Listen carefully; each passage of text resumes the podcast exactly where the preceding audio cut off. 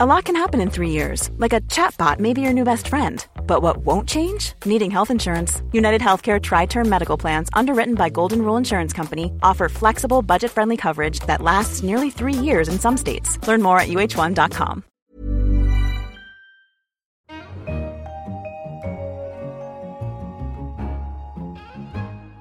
From London, this is The Economist. Before Donald Trump, there was Patrick Buchanan.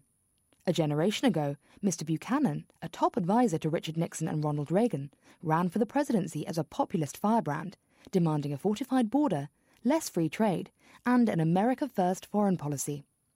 Our Washington bureau chief and Lexington columnist, David Rennie, recently interviewed Mister Buchanan and found him full of advice for Mister Trump, but unsure that hard-right populism can win in today's America.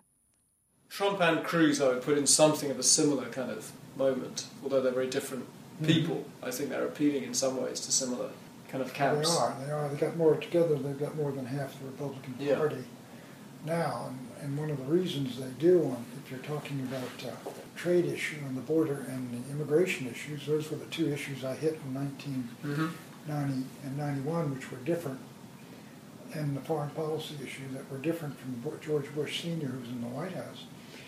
Uh, those issues are mature now for the reason that uh, the returns have come in for these trade deals, and what you've got is uh, something like eleven or twelve trillion dollars in trade deficits, and the loss of more than a third of America's manufacturing jobs. And in the first decade of this century, fifty-five thousand factories have shut down.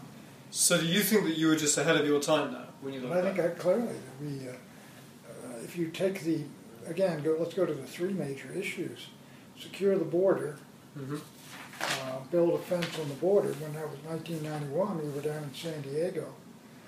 And Duncan Hunter, the father of the present congressman, he took me down to the border and he said there are five thousand people walking into the country every weekend. They move off these small, poor houses in Mexico into the small houses in the United States every weekend, five thousand. So we got to have a security fence, and they did build one eventually for about eleven miles. And uh, that worked, and then they moved to Arizona, uh, the Ill- illegals. But the point is, the, uh, the issue of illegal immigration is now a huge issue, much lar- larger than it was then. And one of the reasons is the neglect, in the very fact that the Republican Party uh, under George Bush, George Bush's son, did nothing.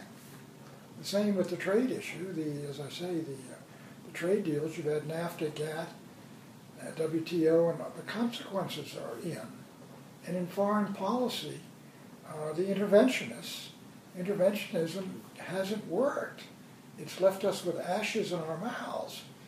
Let's take that kind of issue by issue. So on the border, a counter-argument, which I suspect The Economist would make, is actually the Republicans didn't do nothing and the Democrats haven't done nothing. We're still deporting large numbers of people. We spend incredible amounts. Well, you read every. I mean, you read uh, about ten thousand children, twenty thousand children coming in. Mm-hmm. But the point is, there were about three million illegal aliens in the country, I believe. But the point is, you go out here to Virginia, people see them in their communities now, all through the South, and uh, and various parts of the country, large in what seem to be somewhat indigestible clumps of immigrants, illegal aliens, many of them illegal aliens, and people want a halt to it. And this is a blazing issue now. It is far more of a blazing issue than it was in nineteen ninety-one when I first raised it. But that's where the immigration issue, that has matured, and it is now, it is one of the major issues in the country. It is driving the Trump campaign. And the trade issue, of course, has got to do with the loss of jobs, the arrest of the, the what Americans thought of as the steady rise in the income, real incomes of the middle class in the United States and the working class. That's all stopped. And the United States, really, it's manufacturing, what are we down to, seven or eight percent of mm-hmm. G D P? It's had a dramatic effect on working people and the white working class especially. Because these were the jobs that brought them, I mean, when I was growing up, the guys that went and got jobs in factories and things, I mean, at eighteen, getting out of school, They got married at twenty-six. They had a nice little house or something like that. You know, as uh, again, Mark Russell said, the American dream, a house and then the boat. I was recently at a Trump mm-hmm. uh, focus group mm-hmm. run by Frank Luntz, and he had a bunch of right. keen fifty or so Trump supporters. And what really struck me was the, the real, the, the, the most ferocious things that they said were about Barack Obama and about how one woman said, and it really stuck with me, she said, everything that we in America are good at, he tells us is bad, and we should feel bad about it. And I'm sick and tired of being kind of lectured by him. Mm-hmm. And that struck me as kind of resonating with me, that this is about more than just, because, you know, you can talk about the green eye shade stuff, about stagnating right. incomes, but isn't it also about what makes you, if you were one of those high school mm-hmm. sort of diploma guys who goes and gets a good job in a factory, you look after your family, you buy an enormous truck, you, you get guns to keep your family safe. Mm-hmm. And it's not just the economics, it's also then now you're told you're a bad person because that truck is harming the environment and your gun is actually right. a dangerous thing. Is it partly about identity as well? Is that? I think, you know, if there's a phrase that you'll see here repeated constantly about my folks, it is, this isn't the country I grew up in. We're losing our national identity. It is also the, the social, cultural changes that date to the nineteen sixties. Uh, that have been extraordinarily dramatic. Uh, I think that adds to it. The, the loss of jobs adds to it. Uh, the sense that we don't even control our borders anymore. And anybody, especially in my age, that grew up in the fifties and where you're at now, we feel like we're in another country now. And far more so for those folks who were settled in their communities, you know. And you take a look at that famous statement Obama made in San Francisco to that closed-door meeting. Mm-hmm. Uh, and he was talking about people in middle Pennsylvania, which is where my mom grew up, in Shoalroy, uh, in the Mon, in the Mon Valley, right on the river. And it's so, he said, you know, they cling to their Bibles and their guns and their, their antipathy to people who aren't like them. And that really stuck. And I think that that's the way they see him. They see Obama as something, you know, with due respect, as as a man of alien values and beliefs, and and his idea of America is not their idea of America, and they feel intensely alienated from this, from the from the president, and and frankly from what they're doing, what we're doing. It's very you got also you can add in there the perception that Americans, you know. That Americans, was it the last four or five wars, we've won one of them outright, you know. The Iraq War of nineteen ninety-one, Desert Storm. And you take a look at what happened after Vietnam and what's happened and what's going on over there in Afghanistan and in Iraq and in Libya. All of these things, I think, come together. What Trump seems to appears to offer is, you know, I'm a guy that builds things and fixes things. And these people can't do anything right that are down there in Washington, and I can.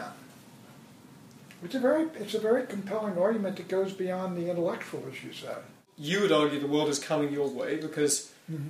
trade and, and, and the border. You have more more and more people on the that Republican time, side. That time has come so, and gone. There's no doubt so about it. Sharing your issues, but the demographics are going against you, and the white working class is just not is it's not. Not only the works. Demographics are going against you.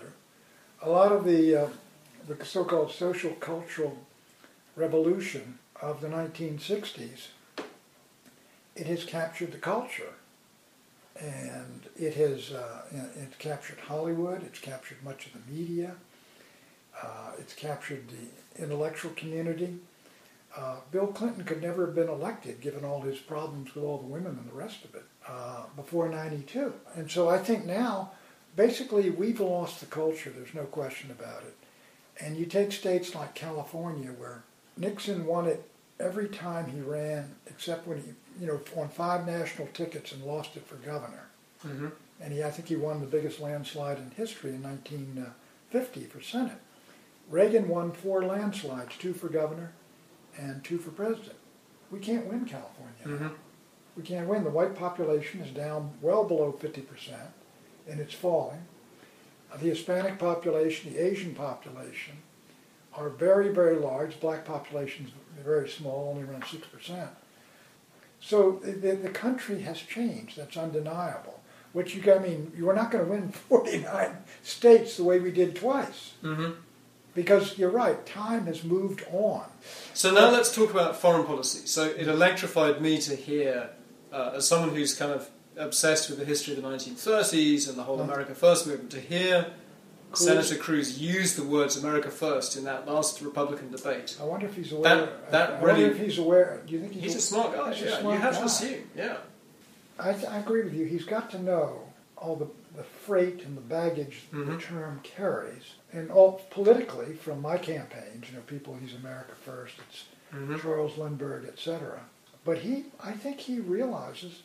And there is a measure that he is very much in line with some of the arguments we made, which was, look, uh, we can't send troops and armies all over the world to solve these problems and to intervene in all these conflicts. Mm-hmm. And he said, he, he took the position, basically, that uh, that he didn't want America, doesn't want American troops, I believe, in Syria. And and Trump says, you know, with the, you know, the, he said about the Russians, of course, uh, if they want to bomb ISIS, that's fine with me. And the, the two of them and Rand Paul have take the make the argument that Assad is not the problem. Intervening to take him down is a mistake because the winner would be the real terrorists who are anti-us, who are ISIS. And the other part of the establishment, however, is... Uh, and I think it's incoherent. We talk about defeating both ISIS and bringing down Assad. And who do they think is going to take power? So I think there, there is a there is a bifurcation there, you know. And I, and, and and Cruz is on the same line there as Trump.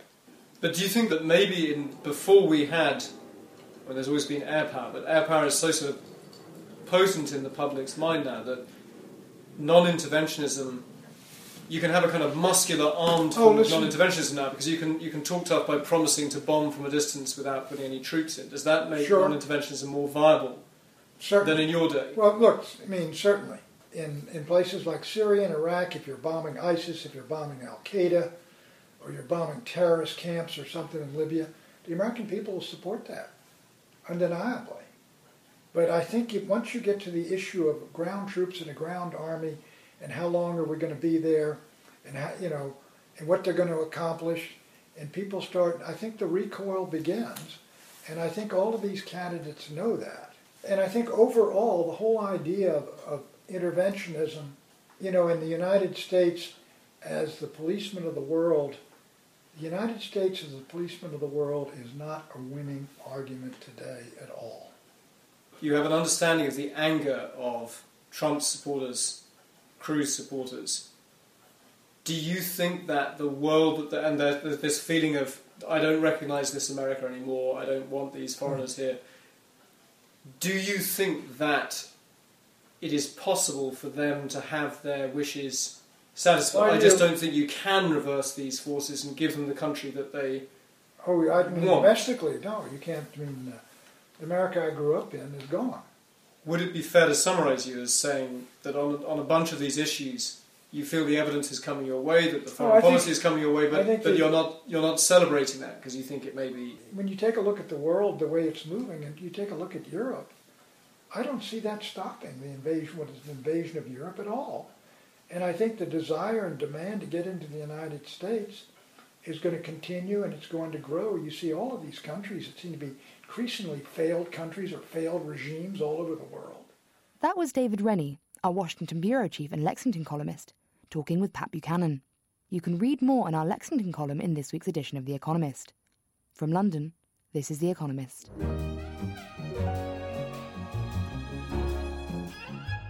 The Economist. Traffic jams, tailgating, pile-ups. Ugh, the joys of driving. How could it get worse? The federal government wants to have a say in what you drive. That's right. The Biden administration's E P A is pushing mandates that would ban two out of every three vehicles on the road today. Don't let Washington become your backseat driver. Protect the freedom of driving your way. Visit energy citizens dot org. Paid for by the American Petroleum Institute.